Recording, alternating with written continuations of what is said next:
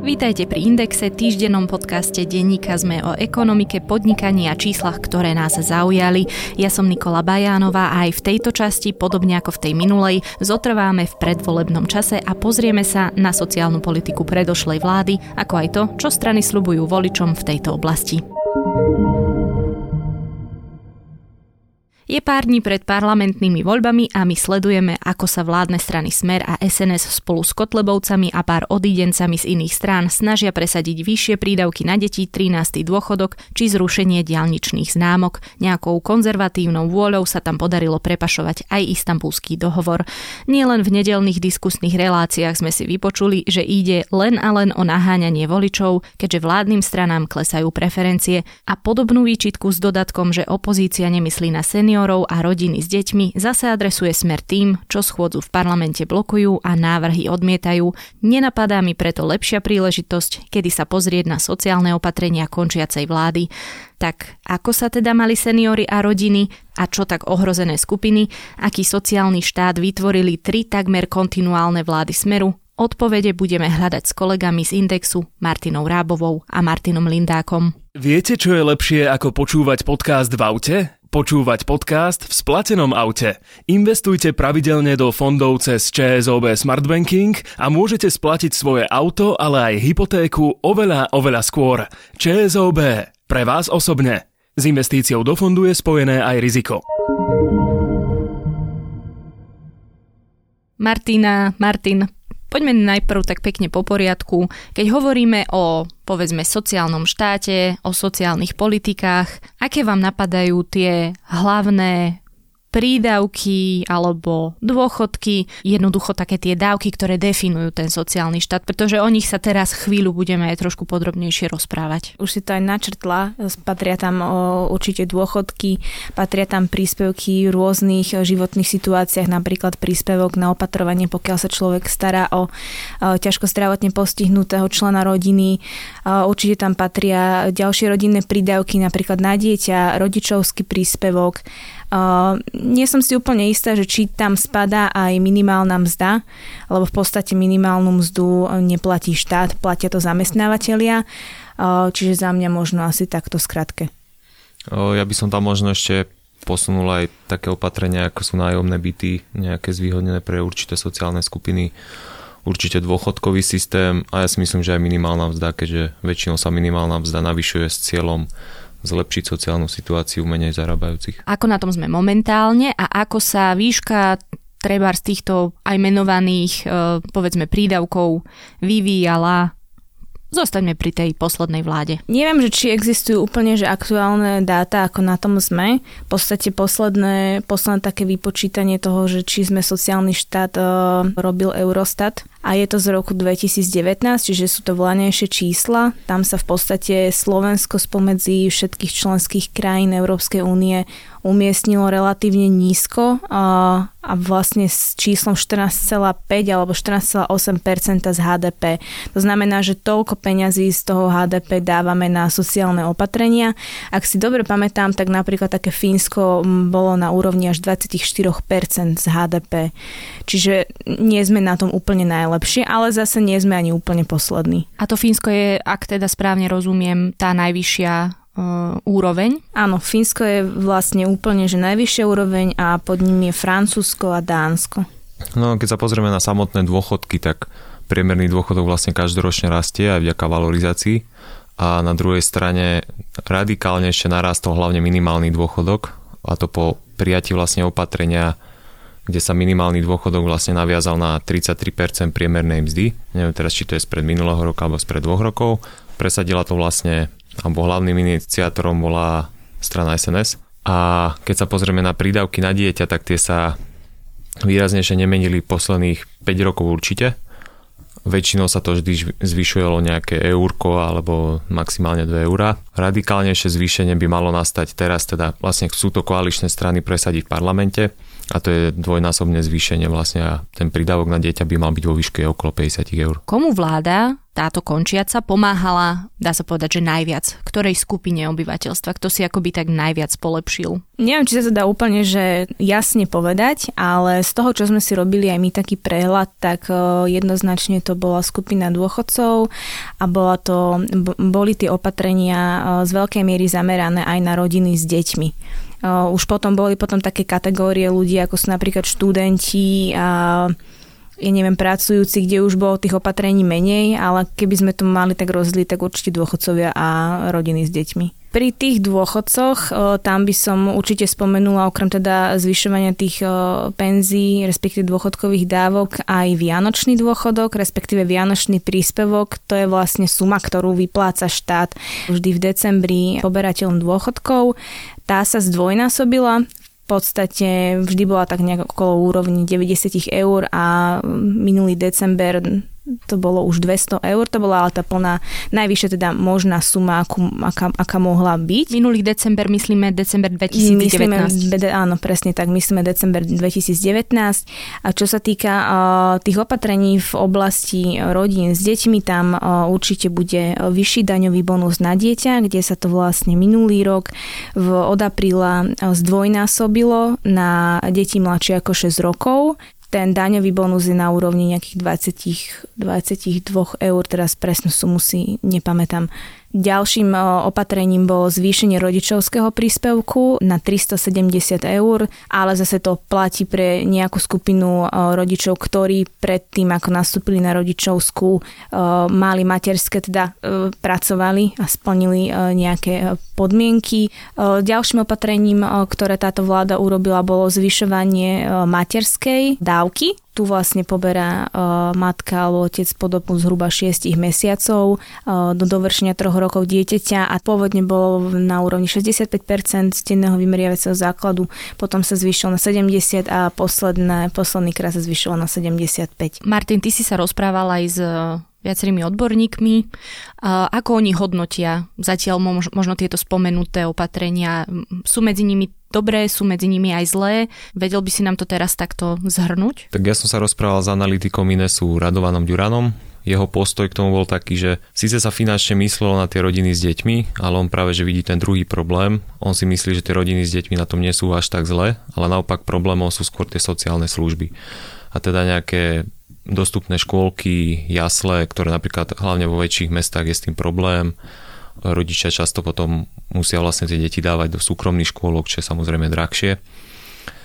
A nehovoriac o tom, že keď myslíme aj na dôchodcov, oni rovnako využívajú určité sociálne služby, je problém s opatrovateľkami, odhaduje sa, že nejakých 30 tisíc opatrovateľiek je vlastne v zahraničí a preto sú v zahraničí, pretože tu nie sú dostatočne zaplatené. Čiže on skôr zdôrazňoval, že malo by sa myslieť aj v budúcej vláde vlastne na sociálne služby a rozvoj týchto služieb. Jedno z takých opatrení, ktoré si vyslúžilo veľkú kritiku alebo skôr teda veľa rozporov, boli aj obedy zadarmo alebo zadarmo v úvodzovkách. Vráťme sa ešte na chvíľu k tomuto opatreniu. Čo to bolo zač, ako to dopadlo? Obedy zadarmo bolo také trošku populistické opatrenie. Dokazujú to vlastne aj teraz čísla, keď už sa prijalo, že dovtedy, dokým neboli obedy zadarmo, bola špeciálna dávka, ktorá sa dávala vlastne školám a deťom, ktoré boli v hmotnej núdzi.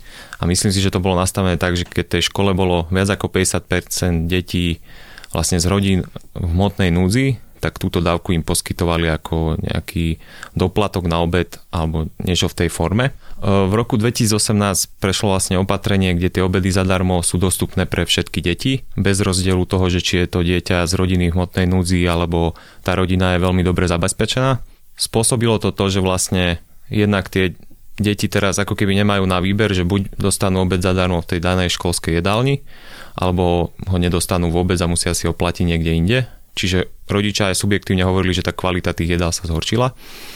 Ale druhá vec, čo podľa väčším problémom je, že ten sociálny systém teraz tak trošku trpí, pretože predtým, kým bola tá dávka, ktorá sa vyplácala len fakt tým deťom, ktoré to potrebovali, tak 90% tejto dávky smerovalo, že do Košického, Prešovského kraja, bansko kraja, čo sú vlastne kraje, kde je jednak veľký počet Rómov, veľký počet ľudí, ktorí sú v hmotnej núdzi a teraz vlastne aj deti, ktoré sú v Bratislave, majú nárok na obed zadarmo a v princípe to nepotrebujú. Čiže myslím si, že je to taká skrivodlivosť voči tým, ktorí sú, skutočne tieto obedy potrebujú. Nehovoriac ešte o tej argumentácii obcí, ktoré sa nielenže obávali, ale veľmi nahlas kričali, že sa s tým bude spájať viac obedov, viac e, personálu, vyššie náklady. Ako to vlastne celé dopadlo? No reálne akože to boli opodstatnené obavy, lebo tie školy aj z toho, čo sme, e, čo sme my sledovali, čo sa ozývali, e, neboli pripravené na to, že všetci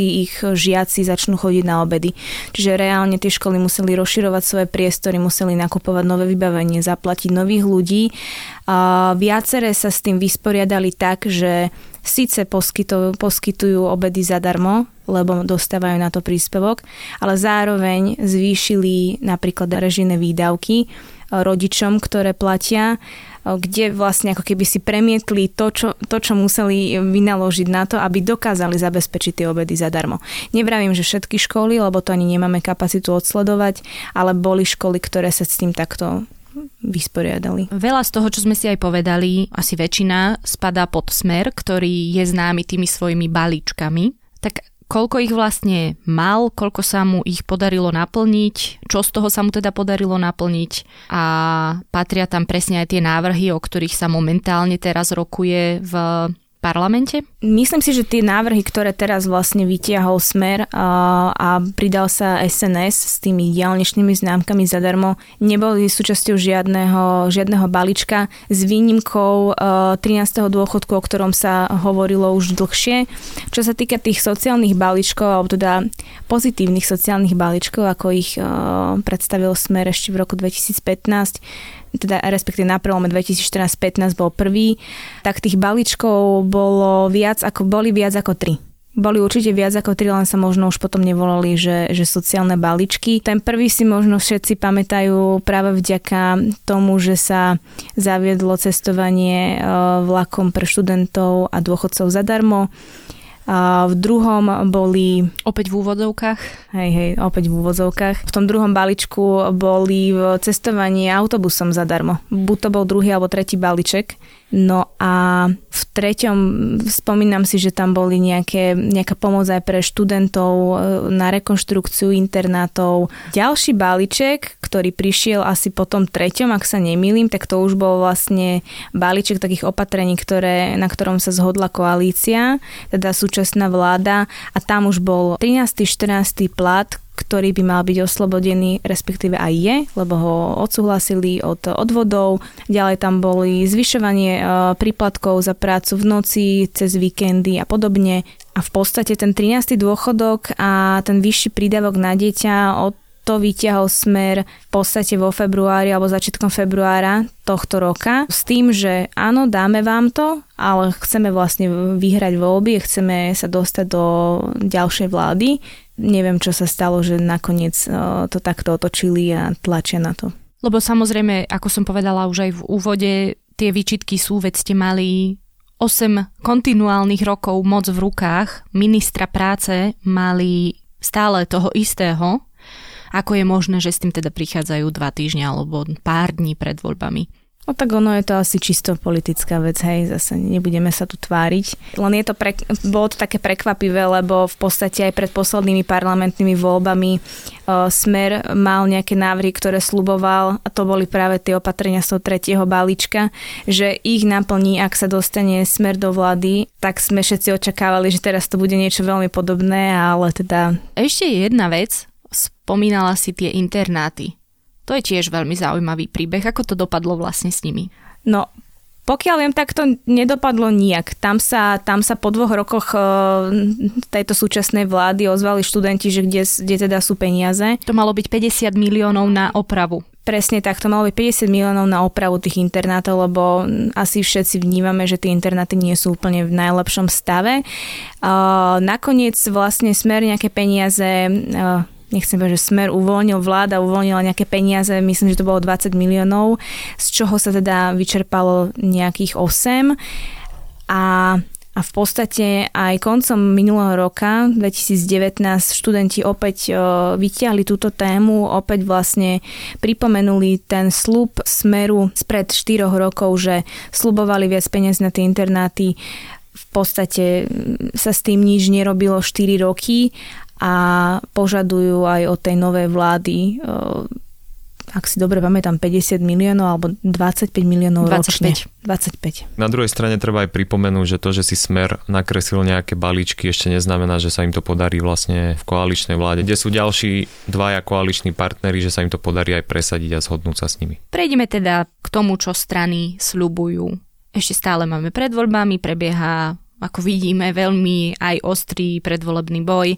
Uh, Minulý týždeň, alebo teda v tej predchádzajúcej časti sme sa pozreli na to, ak, s akými opatreniami prichádzajú v oblasti e, podnikateľského prostredia, tak možno čo sľubujú strany mm, v oblasti sociálnych politík. Ono tie programy je veľmi ťažké hodnotiť. V prvom rade teraz zdôrazniť, že nie každá strana má rovnako rozpracovaný program alebo vôbec nejaký program.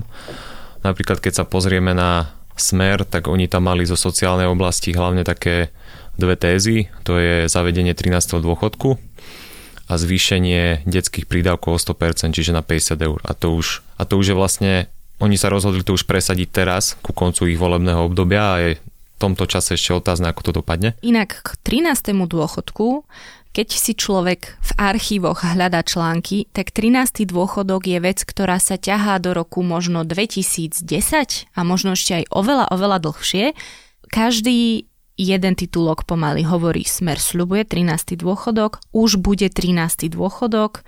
Ako je teda možné, že sa im v podstate toleruje to, že oni ho roky roku cez sľubujú a ešte stále tu ten dôchodok nie je? No, no volič hlavne asi rýchlo zabúda. Naspäť k tým e, programom.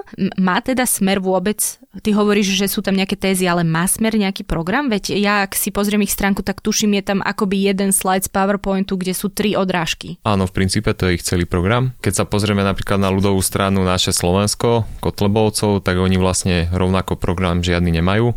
A ostatné strany, Keby sme tam ešte zaradili aj SNS, to by sme tiež mohli. Oni síce majú program, ale väčšina tých oblastí je redukovaných vlastne na jednu stranu. Sociálna oblasť, vlastne nejaké rodiny, dôchodky a tak sú tiež redukované možno na dve, tri strany. A ostatné strany vlastne aj tým, že sú opozičné, si oveľa viac dali záležať na tom programe.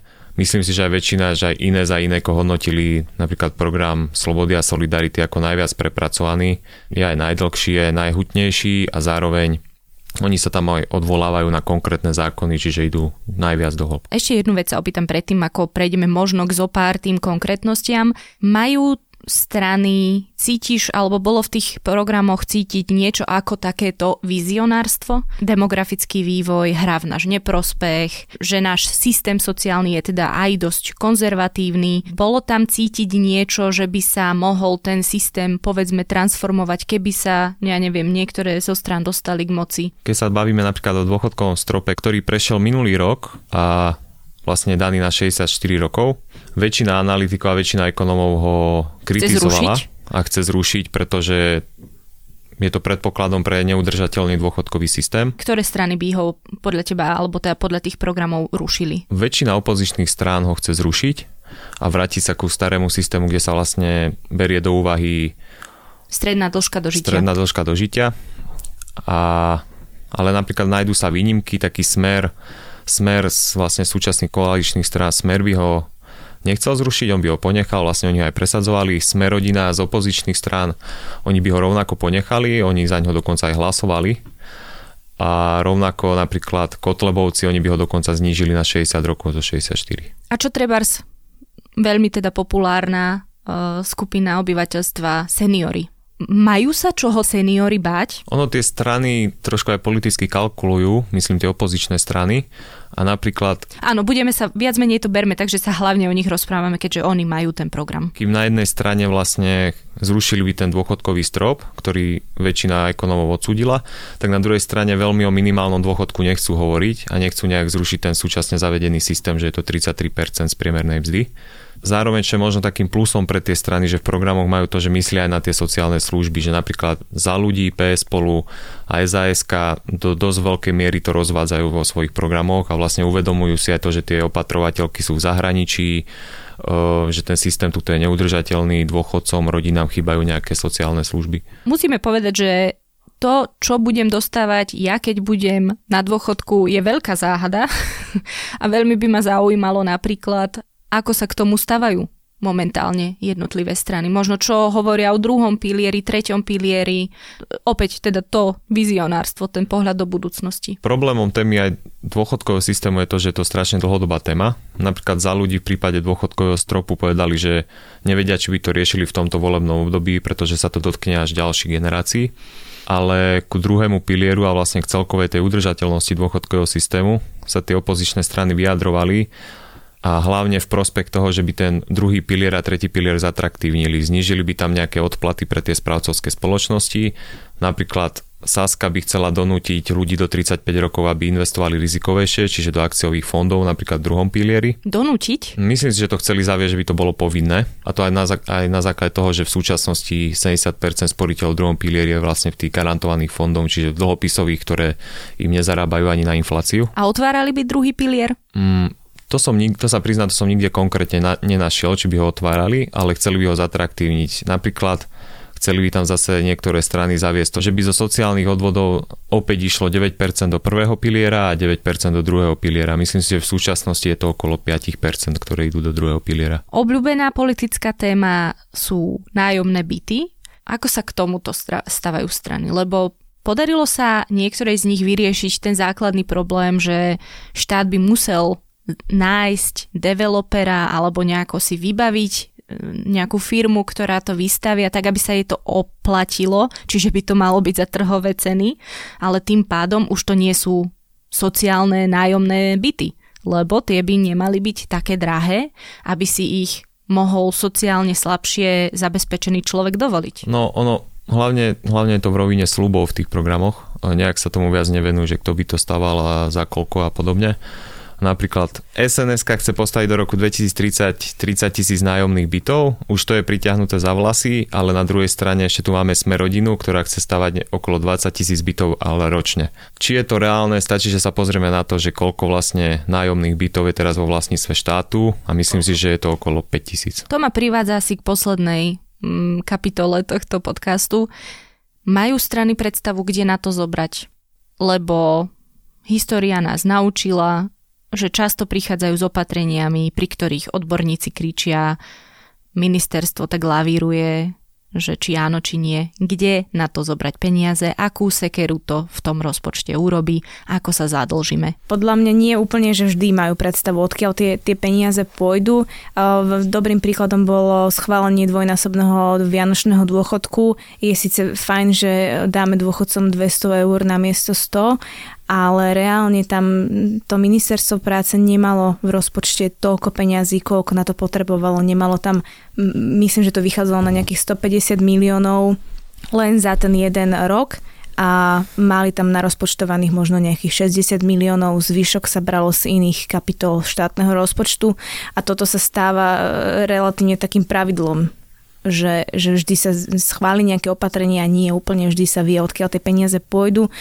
A dodnes napríklad nie je úplne jasné, koľko ročne e, štát ako keby dotuje tie vlaky zadarmo. E, posledným podstate takým vyjadrením z ministerstva dopravy je, že tie návyky cestujúcich sa menia, e, necestujú len tí, čo cestujú zadarmo, ale aj ľudia pracujúci cestujú viacej, čiže sa to nedá úplne vyčísliť. Môže to byť nejakých 13 miliónov eur ročne, ale reálne číslo nemáme tak ako možno ani nikdy nebudeme mať reálne číslo za rekreačné poukazy, ktoré sa schválili od e, minulého roka. Keď sa pozrieme na samotné programy strán do ďalšieho volebného obdobia, tak tam zbytočne budeme hľadať nejaké čísla konkrétne, oni vôbec nejak neposudzujú tie dopady na verejné financie. Dobrým príkladom je napríklad, alebo takou zaujímavosťou je Holandsko, kde je ekvivalent našej rady pre rozpočtovú zodpovednosť a ona dokonca pred voľbami hodnotí tie programy, že aké by mali dopad na verejné financie. Nebolo by pekné, keby mali strany v programoch nejaký taký prísľub, že nebudú do návrhov zákonov písať, že nemá vplyv na štátny rozpočet, lebo to človek v tých návrhoch zákonov nájde vo väčšine prípadov. Ono to je skôr už asi otázka na ten samotný legislatívny proces, ako je právne podchytený.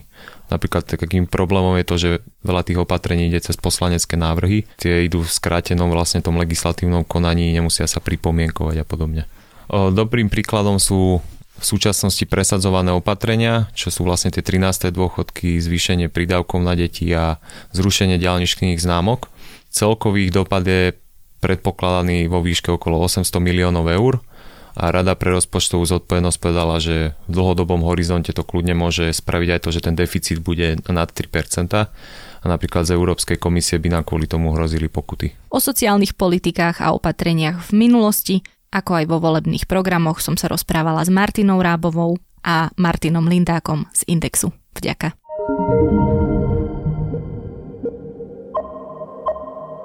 Podcast Index vychádza každý týždeň vo štvrtok. Prihláste sa na jeho odoberanie vo svojej podcastovej mobilnej aplikácii na platformách Google Podcasty, Apple Podcasty alebo Spotify. Všetky diely, ako aj odkazy na témy, o ktorých hovoríme, nájdete na adrese sme.sk lomka index. Ak sa vám podcast páči, môžete ho ohodnotiť. Ak nám chcete poslať pripomienku, môžete sa pridať do podcastového klubu Sme na Facebooku alebo nám napísať e-mail na adresu index.sme.sk. Moje meno je Nikola Bajánová. Ja som Adam Valček.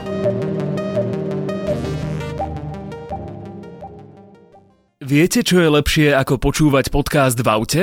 Počúvať podcast v splatenom aute. Investujte pravidelne do fondov cez ČSOB Smart Banking a môžete splatiť svoje auto, ale aj hypotéku oveľa, oveľa skôr. ČSOB. Pre vás osobne. S investíciou do fondu je spojené aj riziko.